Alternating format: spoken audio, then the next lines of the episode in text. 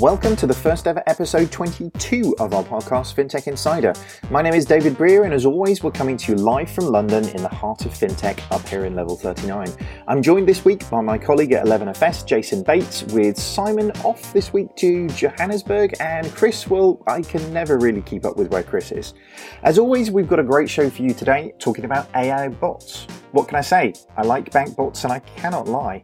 To discuss this topic, we've got a great bunch of guests for you this week. Today we have Sam Maule. Sam is the Director of Digital and FinTech at NTT Data Americas. Sam is also known as the nicest guy in FinTech, which he has well and truly reinforced today. We also have Nigel Verdon, who is the CEO and co-founder of Railsbank and one of the top 40 FinTech people in Europe.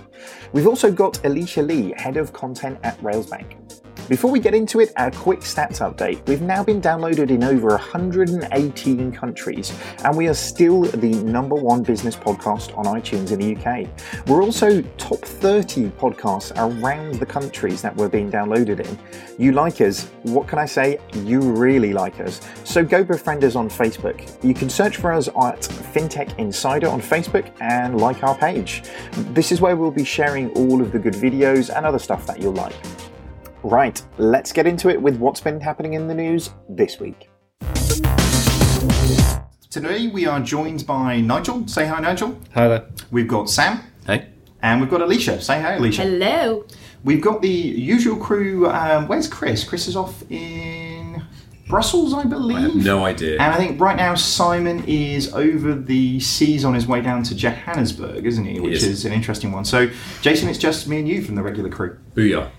So, up this week we've got quite a lot of interesting stories, and the first one we're kicking off with is a article over in ValueWalk.com, which shows a quite an interesting little collection of statistics that we're seeing. So, this is Future of FinTech infographic, and there's some fun ones that come out of here. So, we've got a 120% increase of revenue across Europe, which for me sort of flies slightly in the face of the statistics we've probably seen over the last couple of weeks. Jason, what do you think? Yeah, um, I guess it's a it's a good infographic. It's interesting. It's one of those Twitter things where someone pr- creates something pretty and suddenly it's shared everywhere. Um, it is cobbled together with, from all kinds of blogs, Accenture uh, statistics, CB Insights, all kinds of things. But yes, it seems to imply that um, that there's massive revenue. I, I do wonder who they class as fintech, making 6.6 billion, because I don't know that many companies in the UK I could add up to uh, to make that. And that yes, year on year investments uh, are rising up to 26 billion. So It's a strange one. They, they actually had so the market value of New York being less than the market value of the UK, which I've never sort of thought about before in terms of the, the sort of fintech presence in terms of where we are. But both of them really sort of being dwarfed, I, I guess, by what we've seen before in terms of investment from the Far East. You know, China, etc., has uh, really got its hands in its pockets now in terms of the uh, the, the movement, hasn't it? But I guess, you know, Nigel, you've been involved or really involved in the scene and are advisor and on the board of a variety of startups in the UK. How do you see the investment sort of situation at the moment? Uh, I'm actually raising capital for one of my businesses at the moment, uh, actually two businesses. There's still an appetite for UK in the fintech world anyway, because London is such a, a sort of centre of the ecosystem, more ecosystem driven uh, for fintech. So I haven't seen any drying up of capital, uh, to be honest. Uh, we've seen f- companies evolve to what we call fintech 2.0, 3.0. It's in branding around in the press, which is uh, the next evolution of the fintech world, and money's tracking towards there. China's putting a huge amount of money in just because of the size of the market. That Black Friday, the shopping thing in the US, is like nailed by one site in, in China. And I think it's the same reflection of the, the, the amount of fintech companies and investments there. Those numbers in the infographic were just interesting, is the best way to say it. because it's, uh, I was just trying to think what the point was trying to make about the future of fintech. And is that a prediction or is it reality? And what the numbers are actually trying to show on, on the infographic. I think we've said before the, the sort of post fact world. Sam not wanting to rub it in, but um, Thank you uh, so much welcome to the uh, welcome to the podcast. How how, uh, how do you find this one? I, I- you know, I think it's interesting because I've been reading so much about China, right? I'm, I'm glad that you went there. I think it was 30 plus unicorns in tech. So again, you get to how do you define fintech and separate it from tech? But you see that over and over again.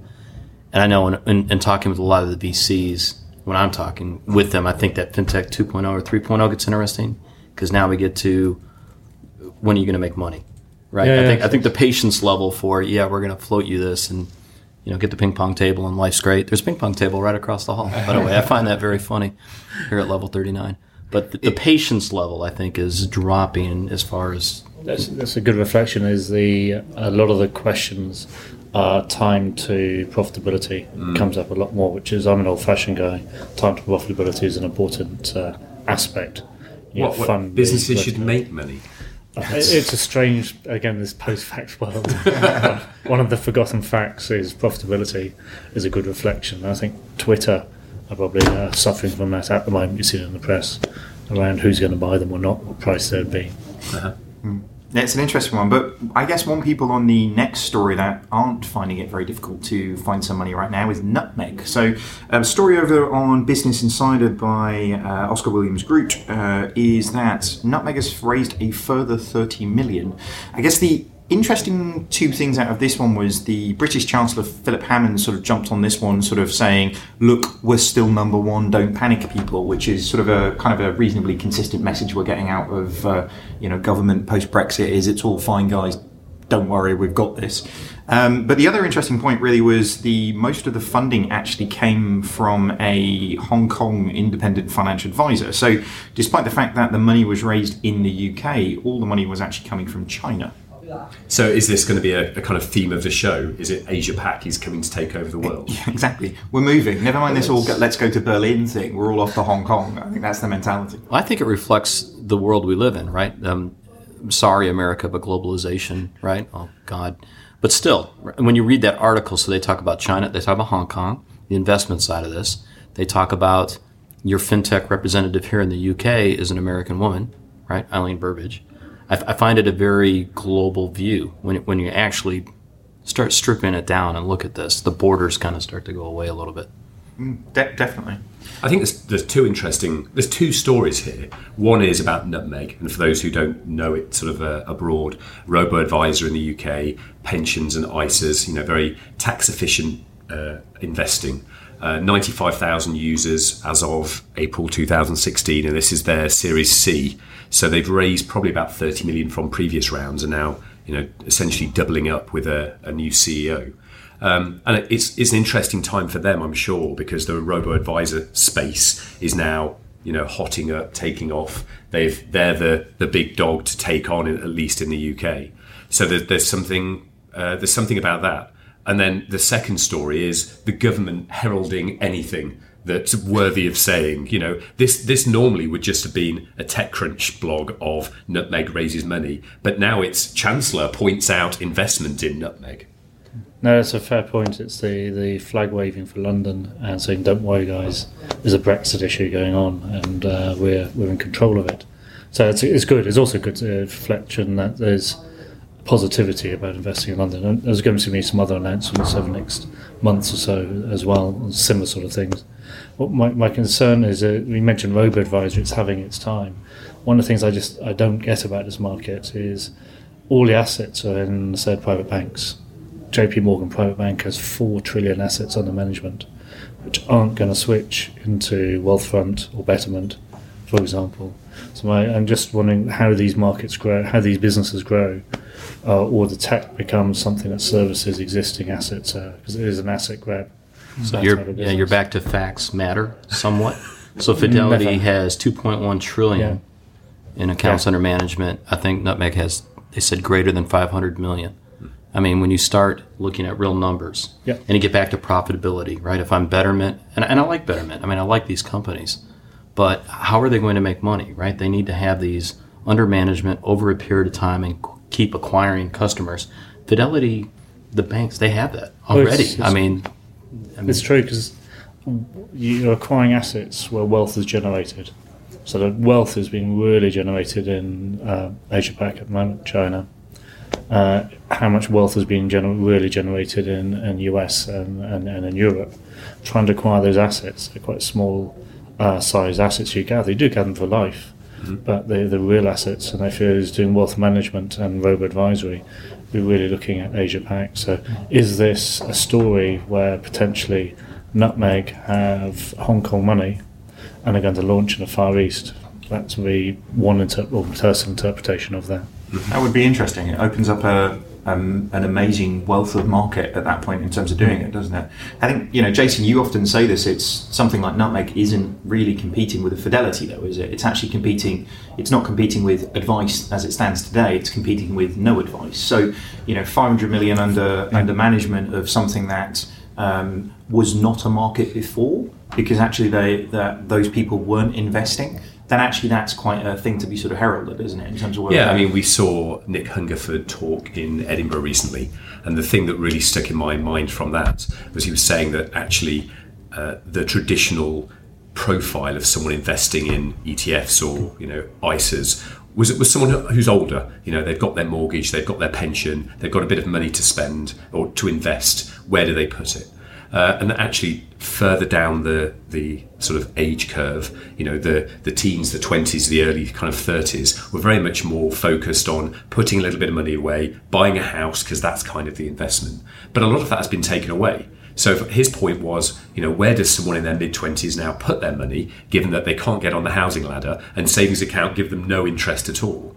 And that seems to be a kind of growth area for you know for this kind mm. of uh, of play. Mm.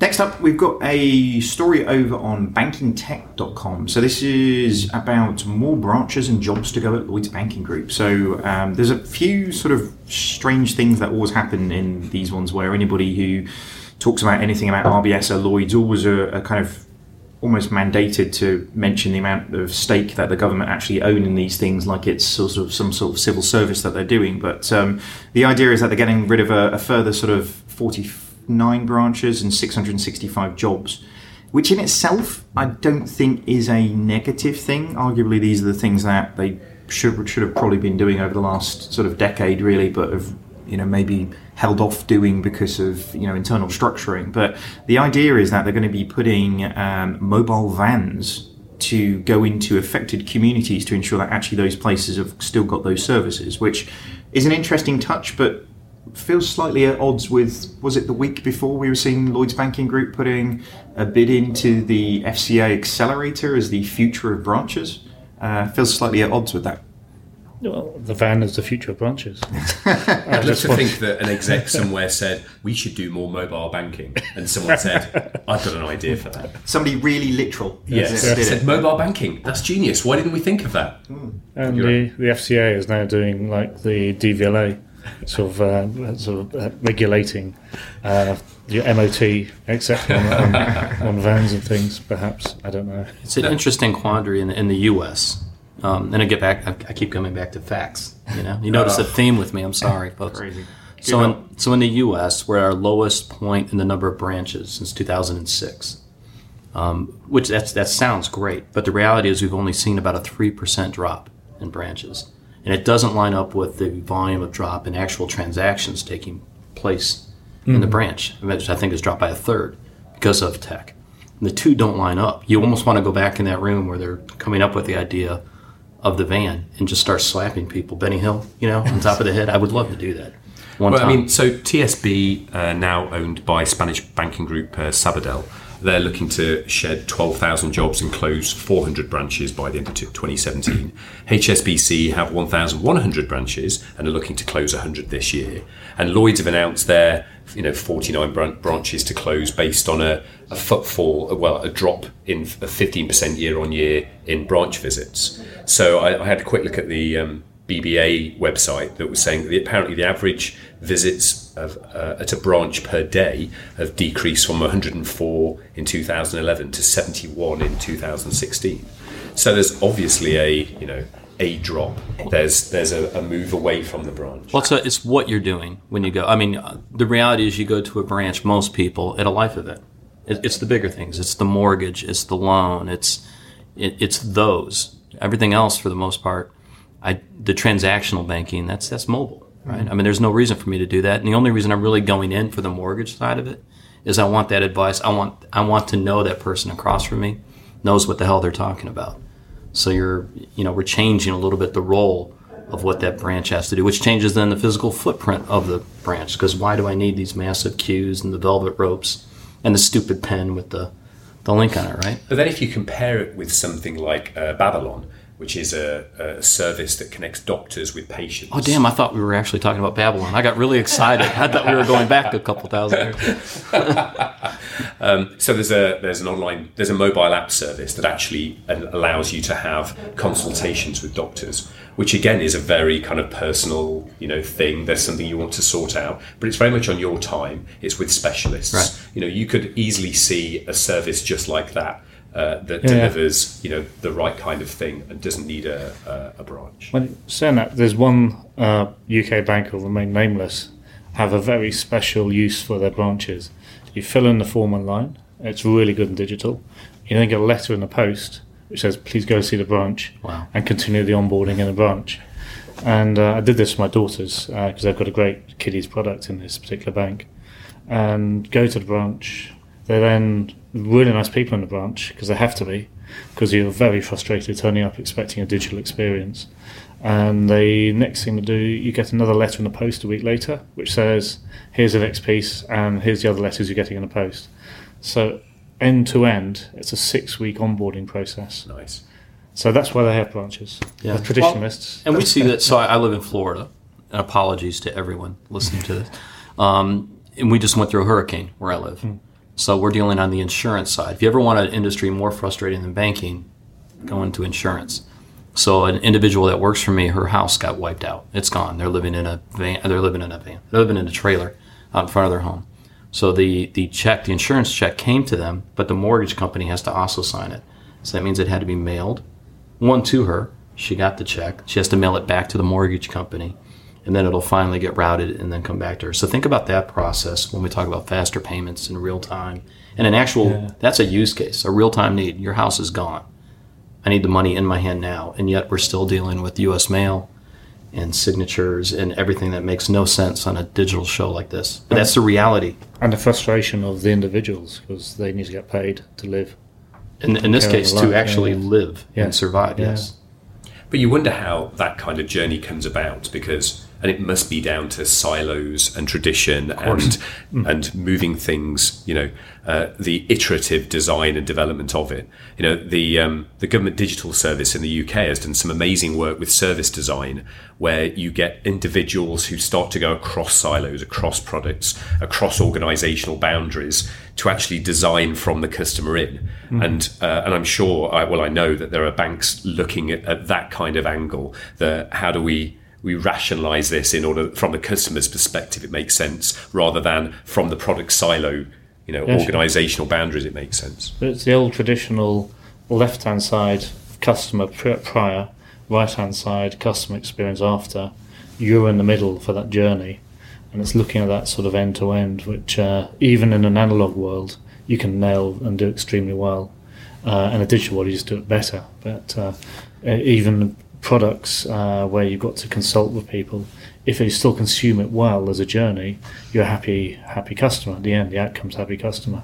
But if it's all frustrating and disjointed, that's the frustrating piece. I, I think this is the this is my concern about this. Really, is not that they're shutting branches. It's the fact that the alternative isn't there to actually provide the sort of richness and the deepness of the services that actually everybody needs. You know, I know we talk about this quite a lot with uh, people that we work with, but you know, branch was the full experience, and actually, unfortunately, it's been used as the safety net for pretty bad investments in digital for the last sort of decade, quite frankly, in terms of where we're going. So if you shouldn't suddenly shut all of the safety nets and actually you don't have those smiley, happy, slightly frustrated people apologising for all of their terrible systems, then you don't have that papering over the cracks, do you? Hmm. So maybe what's going to be seen here is the the cracks are going to become way more evident between the people who are moving towards you know truly digital capability and those who are just still digitizing the old analog stuff. Hmm. Hmm. I, I think there's another point on here. On I, I was just looking at what proportion of the of the bank 665 jobs you know represents, and uh, as far as I could find out, Lloyds currently employ 75,000 people. So just for comparison, how many people do you think Facebook employs globally? 15,000. Wow. 15. Yes. To handle 1.8 billion monthly active users. Crazy. That's insane. So you think what's that? So so Lloyds is five times bigger than Facebook in terms of headcount. Um, you know th- th- that's that's just crazy. deal with that operating cost. Um, so moving on, we've got an interesting article over on City AM by Rebecca Smith. So we've got most fintech employees don't value diversity in the workplace, which seemed like quite an interesting statement to make. Jason, what did you make of this one? I mean, from from a, not a theoretical, from an experience perspective, uh, Monzo was built, you know, around diversity, around it, trying to ensure that that there are, there was enough diversity in race and gender right at the start that that seeds the right kind of organisation that then grows into something that is diverse. Mm. Because I think we knew fairly early on that we were going to be a very technical organisation, and it's very easy to then suddenly have a room of 30 male engineers, which actually makes it quite difficult then to bring in women later. So I think there is something about how you start these things uh, and and the benefits that that, that, that diversity can bring um, that that's super important. I think diversity gives you a competitive edge when it comes to perspectives. Well, I think it definitely does from perspectives, and it probably does from further attraction of talent as well, doesn't it? That I as think well. there's a there's almost a domino effect of, of this. That actually, if you suddenly are a bunch of you know white middle-aged men in a room, you're probably going to continue to recruit white middle-aged men, which is pretty much evidenced in most of the banks in the UK as well, in terms of what we're seeing. It takes huge leadership to almost break down barriers with big organisations.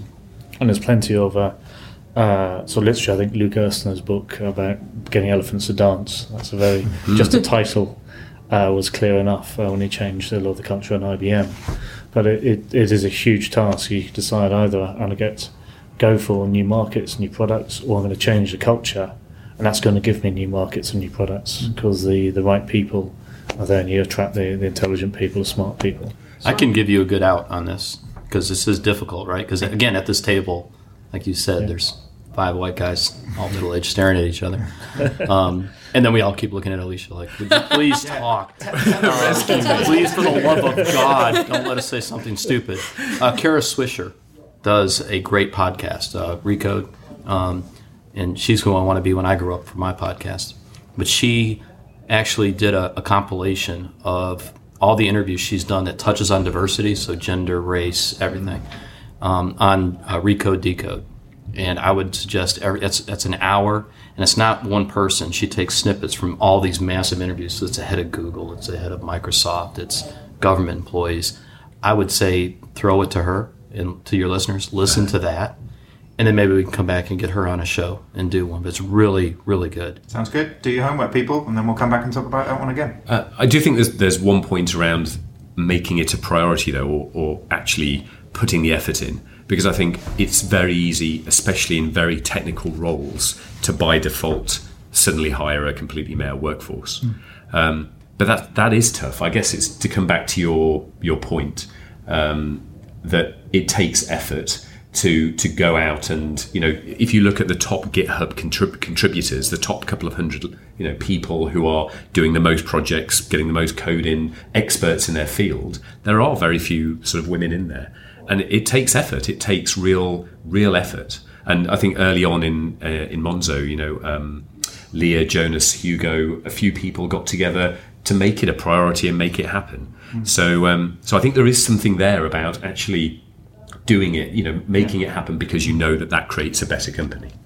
Moving on to the next one. So uh, it won't really matter, I guess, whether it's men or women because AI is taking over. So we've got a, pro, a uh, piece over on mattermark.com which is saying that AI is the new, new thing and it's taking over the world, which is quite an interesting statement to make. So this is all of the artificial intelligence, the machine learning, kind of all of the buzzwords we love to uh, sort of spew out. But um, really, it's going to change what we're doing and how we're doing every day. What do you think? I'm, I'm a sort of a old cynic, I'm afraid. I'm the, uh, for, as is a podcast, I'm one of the grey hair. There's great advantages in AI. I remember when I was at university many, many moons ago, there was great advances in AI. So it's a, I, I feel there's a lot of emperor's new clothes for some applications. And we talk to guys who are leading lights in, in this, and it's not uh, the evangelist or it's not the uh, uh, of the media. There's some very good use cases where AI and machine learning is exceptional, and it has its applicability, usefulness, contribution, and things. Uh, unfortunately, we've got the science fiction guys uh, all sort of saying it's going over here, which is great having vision. And if you remember watching Tomorrow's World in the 1970s, uh, and that is where AI and robots were doing your washing and your cleaning and your cooking and things. Uh, that's my feeling. We're in the same sort of space at the moment. Back in 1970s, Tomorrow's World is the AI still today on there. So I think it's, it's got a massive contribution uh, in certain use cases. Uh, compliance is one use case got a, a, a, a good contribution. Uh, chess, clearly. Uh, Go as well. Uh, and some, there's lots of other useful things, and it is going to be something useful. I don't think it's going to be the panacea of everything. So it's a great hype thing at the moment, which will push up P values, investment values, etc. Dig under the covers. Uh, I think we can be more pragmatic in five years' time or two mm. years' time. We see some good applicability. Are, are, we not getting into a point though where humans are just too risky? You know, we're, we're in a in a world where PPI has cost what was it, fifty billion due to inconsistencies of selling processes and management and evidenceable of, of action in terms of what you're doing with the customer. So are we not at a point now where it is just easier to have a, even the, the dumbest level of AI actually managing through decision trees to actually ensure consistency of action with a customer? So our I, I work for NTT, um, so this massive Japanese conglomerate. Within financial services and insurance, our biggest piece of work we're doing is robotic process automation. We cannot stop selling that.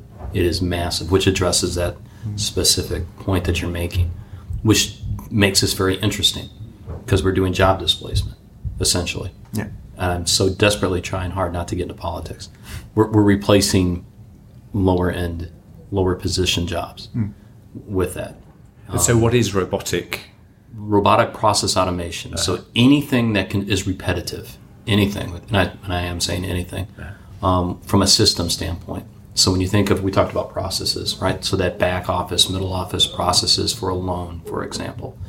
Um, this isn't going in and uh, think of macros back in the day, right? Sure. So you used Excel.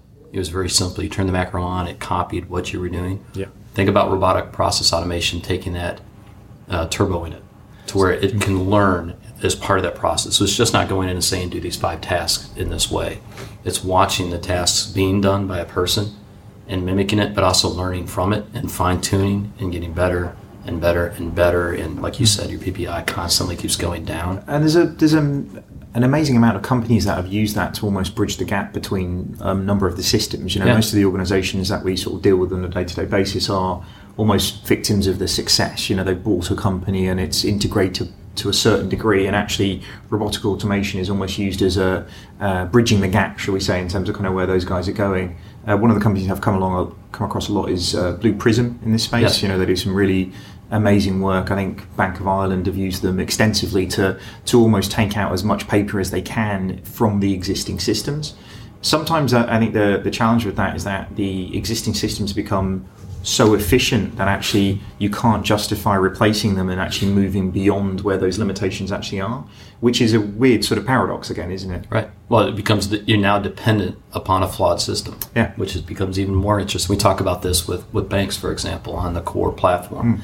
and and going through and developing a whole new platform. Yes. And every time you do that to a bank executive, the sweat bursts out. Just you know the dollar, everything about them. They look at that and go, "Oh my God, you don't realize what we're asking." Yeah, we do. We get it.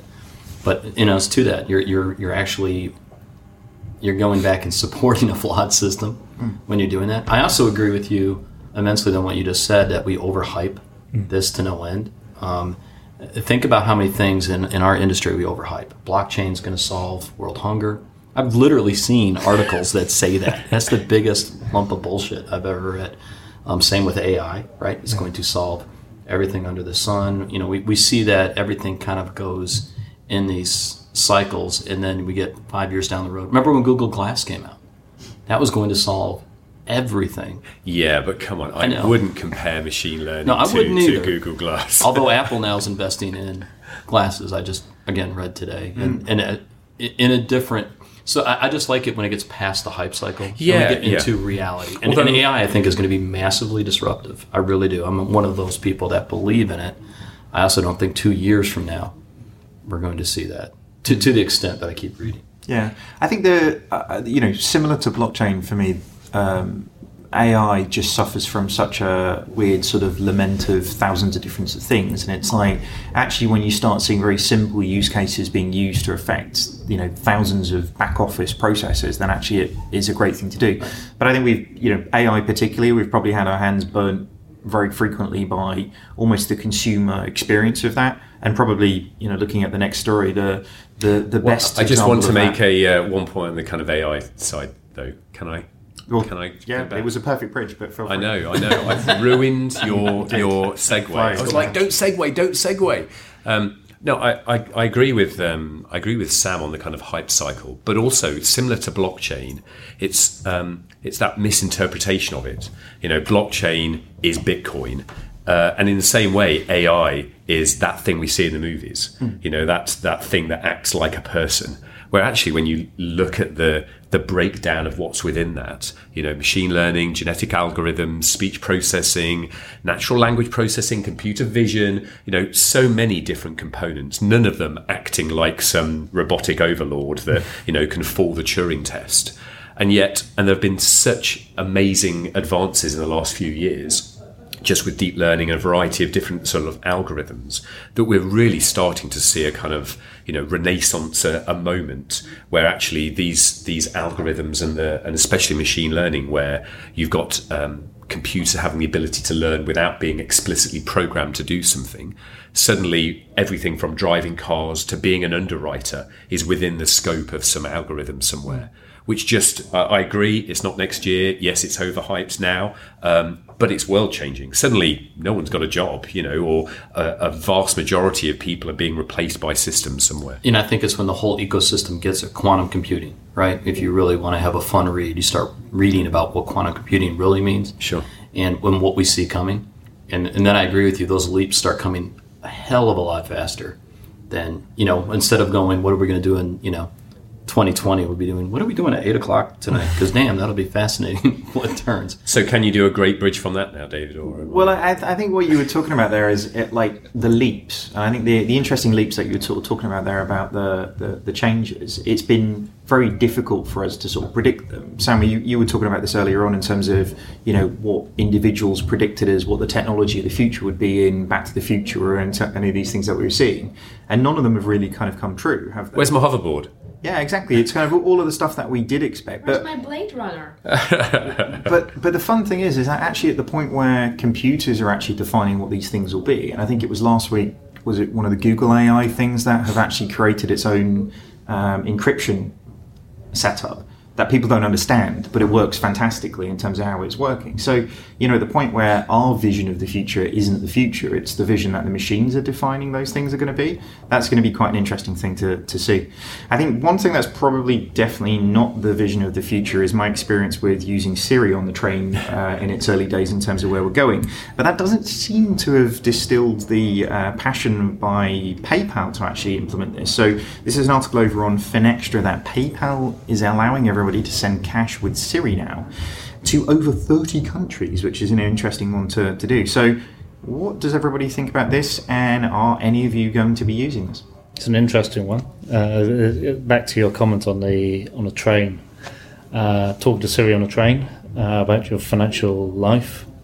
Uh, your uh, is probably an interesting use case because I think most people want to keep it private. Uh, at home, uh, we discussed actually earlier on uh, that it, it could be useful at home, and for people who are also visually impaired and, and things that would be very very useful. Would I use it? Possibly at home, but not uh, really in public or anywhere anywhere else. But applicability to give more inclusion for people who a can't read or write and are able to access financial services for the first time for products like Pocket and other uh, company Cal and things. If you're able to link up that and uh, and other abilities, that is a good social uh, sort of contribution as well. Yeah. potentially. I definitely find myself sort of coming back to Siri a little bit, but it's usually it's actually via other things. Like my my voice calling in my car has started to make me feel better about Siri, and buying an Alexa has started to make me feel better about Siri, which is is kind of weird in terms of sort of doing it, but. I do worry that you suddenly start having, you know, four different voices in the house, and none of them know what to, to quite who to respond to and what they're doing. But But again, if you're lonely, you can get the thing to talk to you. Yeah, it's very useful. well, Alexa, Yes. yeah. So, what do you use for it for at home? Um, Spotify, listening Coldplay. Just Coldplay. Just Coldplay. That's quite a sad household. Coldplay. It's quite. It's quite How mellow. dare you? Yeah, this gets back to technology and how we use it, right? The internet, the power of the internet is unbelievable. Yet we're still sending cat memes and crap to each other, right? Um, I, I like I like voice in the private, so in my home, in the car, those use cases. Outside of that, I'm just not a fan. Yeah. And yeah, it gets back to what am I going to use it for, right? But but it's still so Struggle. So young, so mature. I I, mean, if Yeah, if, if web has been around for you know what 20, 30 years, and mobile is only sort of the last sort of seven to ten years, and now voice is is you know it's only yesterday. It's so so young that actually, as kind of old fogies sit around going, "What's this voice thing?" But there's so much um, sort of rich capabilities, but it's an entirely different interface. You know, there are problems with discovering what commands are. There are problems with use, using it, with authenticating, with all kinds of things. And at the moment, we can just do the most simplest, um, you know, journeys. Siri, set a uh, an alarm, set a timer, uh, send money to someone who I already know. That you know, order a pizza that I've already ordered to the place where I ordered it before. It's just like the, you know, the very very start of this whole new interface. But on the other hand, we're living in Star Trek. I mean, come on, people! I, Like, yeah, I like. I mean, I think you just said something that's incredibly important. We keep shrinking the interface to the point where there isn't an interface, right? I mean, it was from the web to the phone, and you lost, you know, the physical space. Then now you moved into voice. There is, you are the interface. I mean, hmm. that's gone. So I think that gets It's like in a movie. It's like in a movie called Her, Yeah, where the, all the screens are disappearing and you're left with the human experience. But but That's and but the interaction was always private. Yeah, I mean, between in, in the movie, yeah, in the movie. it was private. I think the my experience with Siri took a turn. I accidentally smashed my phone recently, so I kind of got out of the shower, listening to music in the shower. Coldplay. It wasn't Coldplay. Wow. Accidentally threw my phone at the nightstand, which basically resulted in glass everywhere. So, like the screen, the Touch ID, none of it actually functioned in any way, shape, or form. I was able to use my phone for two days, almost functioning solely using Siri, uh, calling, all of these different things. It's almost when you, you're fo- forced to engage with it, actually, you start to see the benefits of doing it. And I think for you know areas of accessibility, areas where actually just it's not practical to be using your hands. You know, I spoke to you, Jason, about it. Where you know this weekend I was making pizza with my kids, and actually I'm like up to my elbows in flour and whatnot, and you know the ability to ask Alexa to put a timer on or put on Coldplay or you know all of these things that are kind of hands-free requirements in terms of sort of doing it, then they're they're great. You know, I think the thing that I've kind of come to find with Siri is it's it's kind of like a lovable idiot. You know, you, you come to sort of deal with it in a in a way that actually you make up for some of the foibles around doing it. It's it's the the sort of Dory out of Nemo. Every time you ask it, it's like you're asking it for the first time.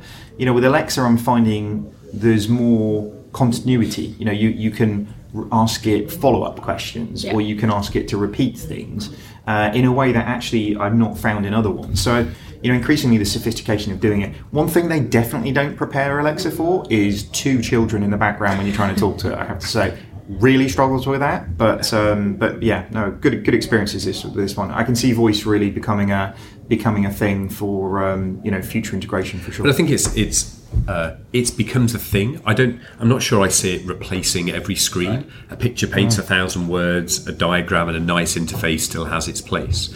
Um, but it's going to be really interesting to see to see its niche because we're just playing with it at the moment. We're just making it do things we've done before. You know, where is it really going to come into its own so that you're in a house and can, you know, can really talk to it like your butler Without Uh, without using the horrible phrase channel, it's one more touch points, one more integration It is. point that we can now use, which is great. I it. But but I, I think we're you know we, we talked about this last week, Jason. But it's you know we're almost judging a technology in its infancy, and it's it's very difficult to judge something in its infancy of what it's going to be when it grows up. Um, obviously, we're all sort of sheep, and we're paying a thousand pounds for a device for something that's in its infancy in terms of what we're doing. But you know, I guess as these things mature, then actually we'll start to see a great deal of sophistication actually coming through to it. Well, yeah, I mean, uh, I mean, Google's just getting into this as well. So bringing out the Google Assistant with you know a smartphone that's the only phone that actually has Assistant on it. So you might argue that, that Google's you know taking a big aim at this in terms of uh, devices you know all around, and arguably a, a extremely well placed to use their you know capabilities with data, search, machine learning, everything else in order to uh, to make it succeed. So I'm I'm really interested to see what Google does in space. What I want to see is I want to see Sonos do something in this space. Because I keep losing my phone somewhere in the house, and so I want to change the phone, uh, the song on the Sonos. So Sonos needs to come out with Sonos on, play me this or something without having the phone. That would really change uh, as an experience of, of an amazing product on that. But it, it's it's amazing how many things are voice activated that you didn't realize are going to be like even like the GoPro that's sitting on the that that is voice controlled in terms of doing it. It's nightmare, and the battery lasts about 15 seconds if you've got it activated. but it works really well when it does. So you know it's almost just going to be a standard built-in alternative to, to touch. I think pretty soon. I think Honda got it very wrong in their their original hands-free assets in the cars because you use uh, the, trying to interact with it was impossible. trying to they get it to open sort of uh, sort of uh, take the phone off the hook type of thing uh, was it took about five minutes to get the words right, and that's repeating them and learning with it. So that sort of was early uh, sort of infancy of, of, the, of the tech, which really put me off it completely. So I never that's what Siri just used for stupid things when it first came out. But now it seems like it has moved on to be useful, uh, especially in the car, places where you're doing your hands-free cooking, car, uh, and other uh, other places. It's interesting, I guess, for both AI and for voice control. Like we've been we've been through the uh, the valley of disillusionment where AI will take over the world. Oh, actually, it's not that good, and voice controlled everything, and like it's almost coming back around. And that second time around with the right technology suddenly makes makes it very different. I remember pre-internet being cat pictures. It was when the internet first came out and Mosaic uh, was was released years and years ago on a trading floor. The most amazing thing that the, the all the rest of the guys on the floor were finding emailing the mate to the right rather than talking to them. So this concept of emails stop talking to your, your mate to your right or your left. And then uh, my colleague uh, Clive and, uh, and a few others, Clive's co-founder of Railsbank, Nick Borner, is co-founder at uh, Currencycloud. We were at Swiss Bank Corp at the time, and we suddenly realised you can use this to trade because it's connecting two people. Why don't we uh, trade institutionally on, on, on the internet? So we saw that sort of they, like all these things, they have another use. Yeah. So the whole cat pictures uh, world and the whole emailing your mate world has evolved into this world where there's useful technology. And yet I watch my teenage daughter have a sleepover with all her friends. They're upstairs and I'm hearing no noise, so I'm freaking out that they're doing something. And I go upstairs and they're all texting each other. Literally sitting next to each other. That's So it's how they're gone a full talking. circle. It's Yes, gone a full circle. not a simple word being said, but eight girls constantly texting. Well, a- and That's the actually, conversation. there are plenty of modern startups that l- exist on Slack. Well, yeah, exactly. You know, as a messaging platform with 15 people in the room, all Yeah, on the you know, same table. having water cooler talk through the uh, through a messaging. Walk out the door. Hello, 39 on. Yeah, we, we don't know any of those, Jason. uh, moving on. Um, so we've got a, a, an interesting one over on Harvard Business Review talking about simple digital technologies that can reduce healthcare costs. And I think this one is pretty much on the premise that uh, preventative measures are the best cure, really, in terms of these. So we've got to the point now with simple digital technologies that they refer to here as digital therapeutics, which is a, another buzzword to, to add to the list of bingo that we'll play at the end of the year. Um, but idea that simple senses, simple capability, uses of, of kind of big data and analytical capability can actually start being much better preventative measure than almost waiting until there's a problem. And now, as a man and a British man, I basically have to have my leg falling off before I go to the doctor. So I'm not too sure about this one in terms of uh, in terms of doing it. But what do you guys think? It's clearly cultural. Uh, Yeah, I the- think, yeah, I think this will take off to a point stateside. Our, our is an absolute disaster. I mean, the way that we, we manage it. But, you know, I've read con- consistently about, you know, the shift from a doctor's role to be, you know, reactive and not proactive, right? And, and how you're insured, for example. We do that in, in, in cars now all the time where we monitor your, your behavior and how good of a driver you are impacts how much you're paying. Hmm. And what if you did the same to a degree? A very U.S. centric view. But what if you did the same on you for your insurance and you as a person?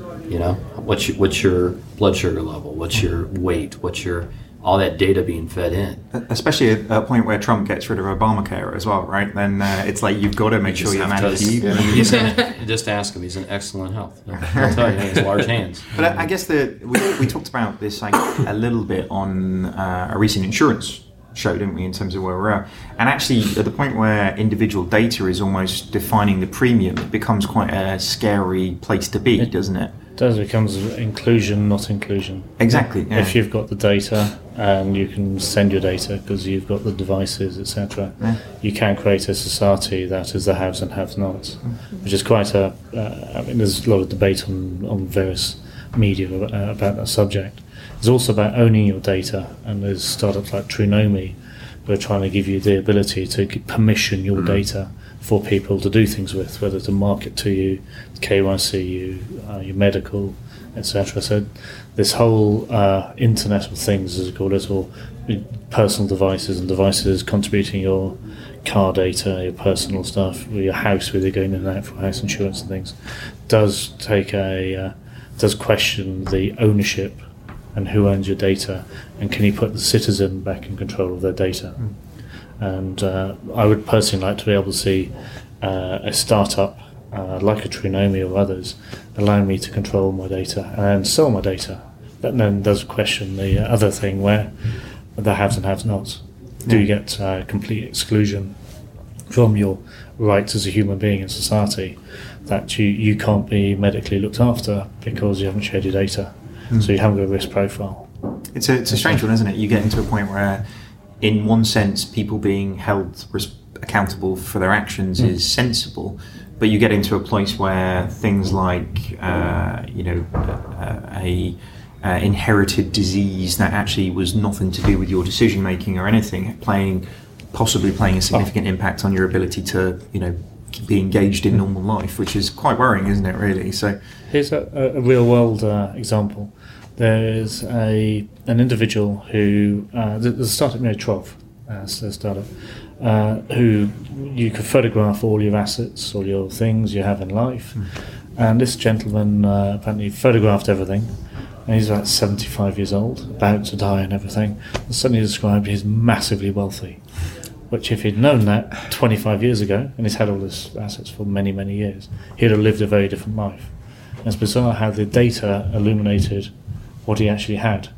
Would he have had a better life? Don't know. I have no idea whether he had a good life or not. But it's an interesting story. The data can show different behaviours and ask different questions of people. So I also read a, something else in this article, which was actually has some implications for, for fintech, for finance as well, because actually when you when it defines um, digital therapeutics, actually a lot of what it's talking about is behaviour change. So it talks about diabetes prevention, about losing weight, eating healthier, talks about smoking cessation, talks about medication adherence, because more than half of medications prescribed for chronic disease are not taken as directed. So it's interesting. We go back to AI, machine learning. We talk about Alexa, and something that actually reminds you to take that pill has a, a therapeutic benefit. Yeah. So we get to that point where uh, the real-time, intelligent, sort of contextual nature of digital services allows the sort of behavioural modification of Yeah. uh, the the owners of, of you know that technology. So no longer do I have to think about it all the time, but I'm reminded gently at the right point. Or you know my behaviour through little rewards and nudges can be can be changed.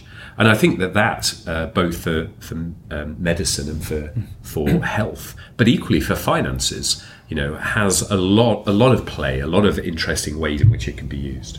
I I think that you know the health tech angle, even like just simplistic things, you know, somebody really should just create for the NHS an app that they give anybody with medication to do it. You know, most cancer sufferers are given 15 different medications to take. You know, this one five times a day, this one two times a day, this one once every three days.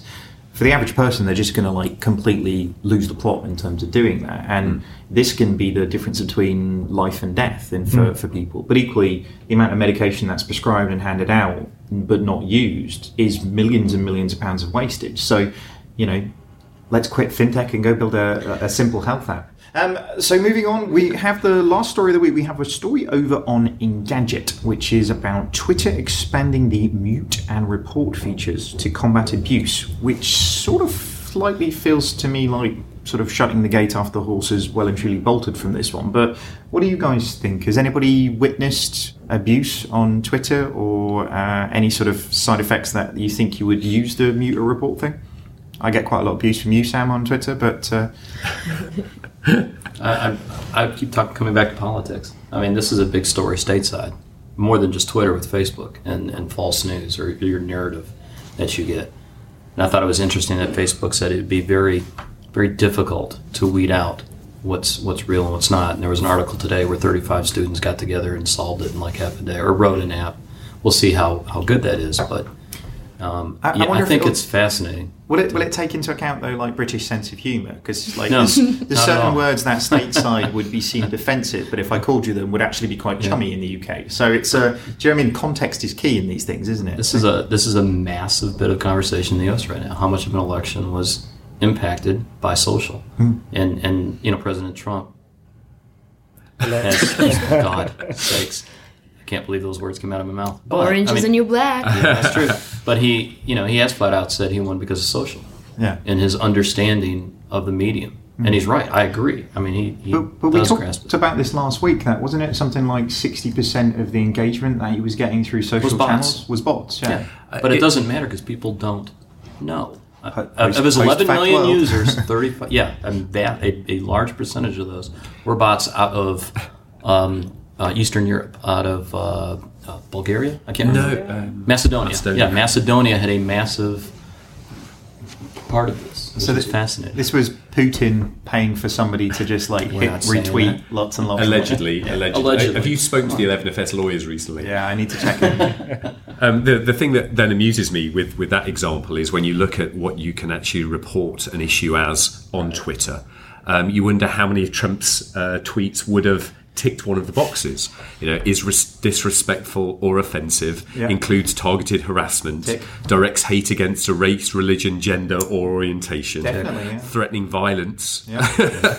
Um, you know, it's like it's all house, of those. yeah. Uh, so maybe it is closing the uh, the gate after the. So uh, arguably, if we would have had this pre-election, then maybe it wouldn't have happened. Is that what you're saying? I, am- I wouldn't I'm say not that. saying that at all. No, no. I'm not. But it, but is it is it did it have an influence on a major event in history?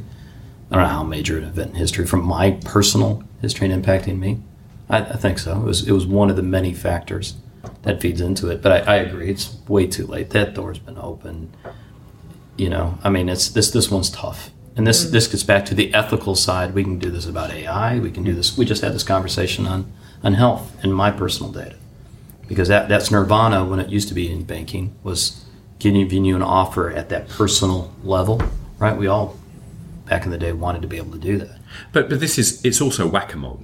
It's also I go and create a Twitter account and I go and throw some abuse at you and you report it and that's gone.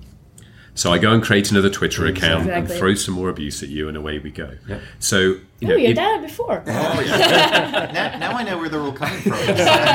all at david Um, so maybe the problem isn't in how you report it or how you kind of manage it once it's happened, but it's about identity. It's about this whole thing with Yeah. should social really be an anonymous uh, platform, or should it actually be tied to an individual with some responsibility, you know, based on that? Yeah. And and even pseudo um, an, anonymous, so that actually I could have Mickey Mouse as my username, but Twitter knows who I am and I verified that. Yes. So that if I go and throw abuse at you as Mickey Mouse in some strange voice, some passive aggressive Disney thing, um, that you know you can report me and you know Twitter can send the uh, the police round to my my house. There's just there seems to be that that problem with you know anonymity brings out the worst in people. It yeah. yeah.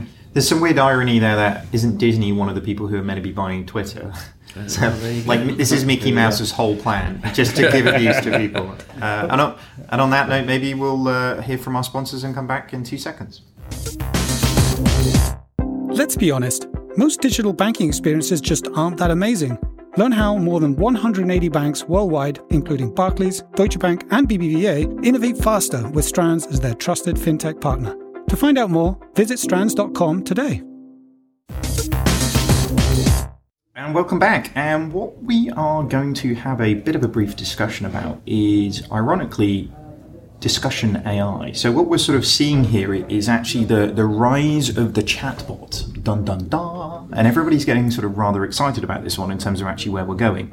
You know, with probably AI blockchain and a few other sort of buzzwords that are being banded around, chatbots are probably great, getting the most attention from both an investment perspective and potentially the levels of hype that we're actually seeing through this. So we've got a bunch of articles that have come out, probably the best one being on venturebeat.com, which is talking about why chatbots are the last bridge to true AI.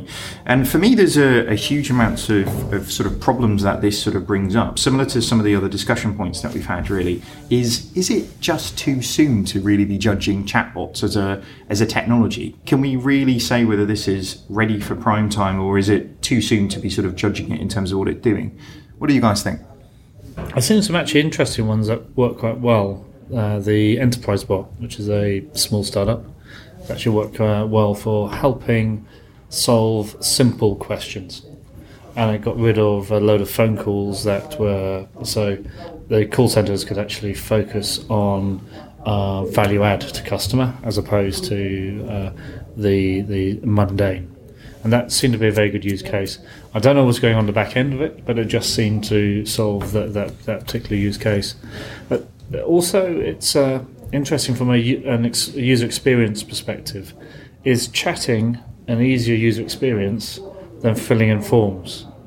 And uh, forms, you've got progressive disclosure and other bits of UX that can help do things. Uh, that's the ultimate uh, sort of crystallization of, of progressive disclosure mm. is a chat because it becomes a conversation, and then do chatbots get uh, put out of business by Alexa, for example? So the whole concept. There's a conversation earlier on about does voice again become the UX uh, of the future, and are chatbots something on the on the way to getting getting there? So it is as you as you're saying, quite, it brings together the AI machine learning piece, the, the new UX piece, and perhaps the the voice piece at, uh, at some point. Mm. But yeah. I can see, I can see being its usefulness because sim- like all design, the best designs are absolutely simple. They work incredibly well, are very consumable and very frictionless, and a, and a chat is a very simple thing.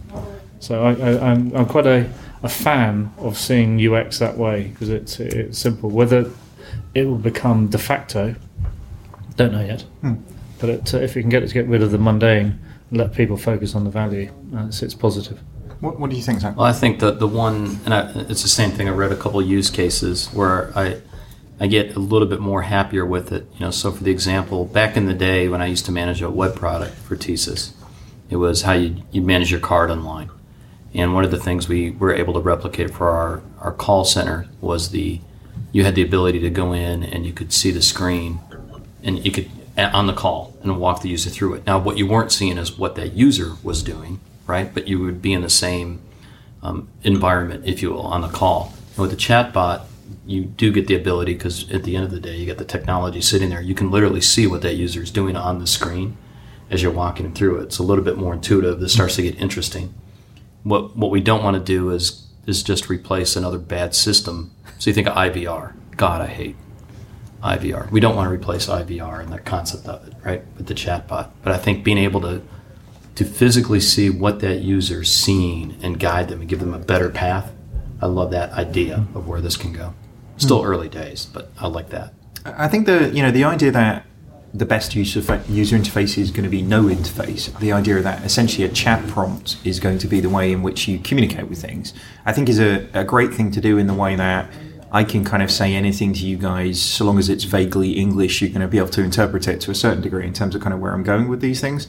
But actually, the sophistication that sits behind most of these is is not really there. Similar to my my frustrations with, like you say, using Siri to phone my wife on the train it ain't quite there yet. So are we just trying to sort of uh, you know get excited about this one soon?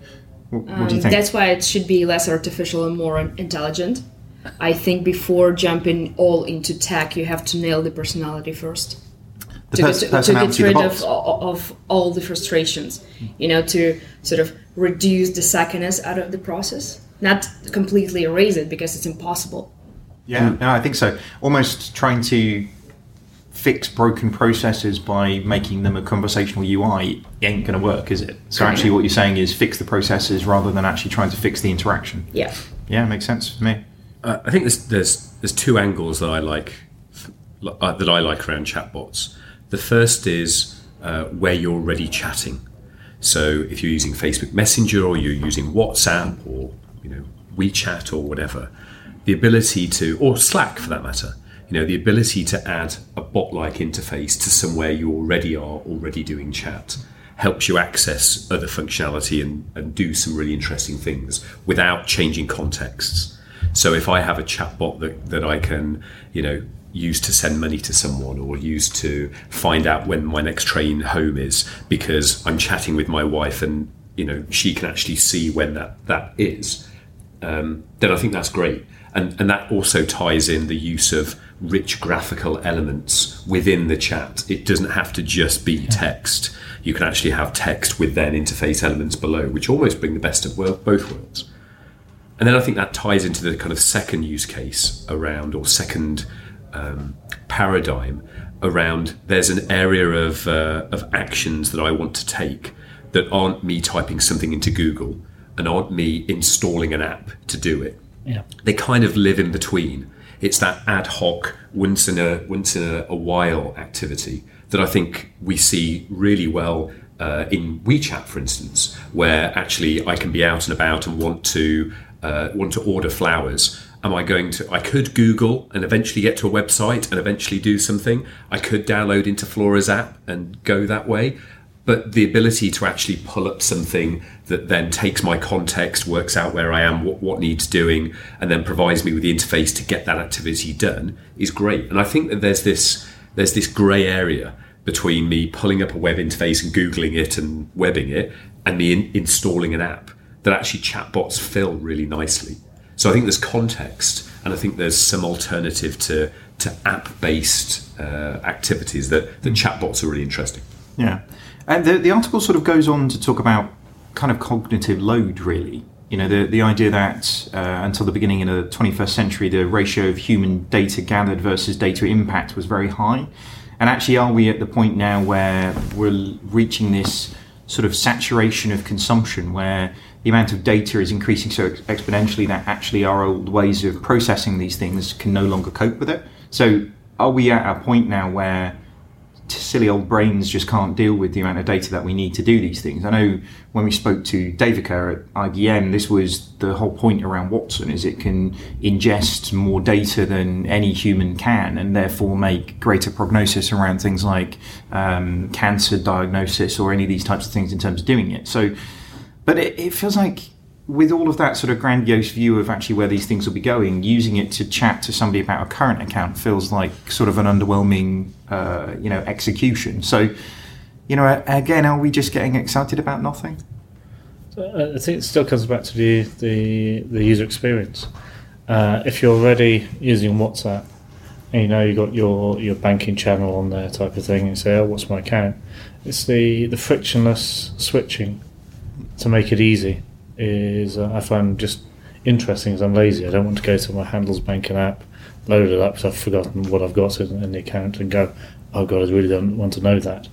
Uh, but it, it's it's just uh, if I can get that information quickly and easily, just like a conversation, yeah, that that I personally find find useful because the simplicity of language and the complexity too, but the simplicity of a, of a conversation is far better than any any uh, sort of fancy UX you've got there. It's interesting to compare it to command line interface. Yeah. Because in the end, you know, you're talking about typing some command in, getting something back, you know, very quickly, which arguably is like the oldest computer interface. Yeah. Uh, it, it's just it's just the natural language processing that gets injected there, you know, with with more intelligence, you know, behind it. But it's, it's that interpretation, isn't it? You know, Monzo, you guys implemented IM for service, right? In terms of actually what you're doing in it, and it's very good for creating a, a sense of humanity behind a kind of a faceless service in terms of sort of doing things.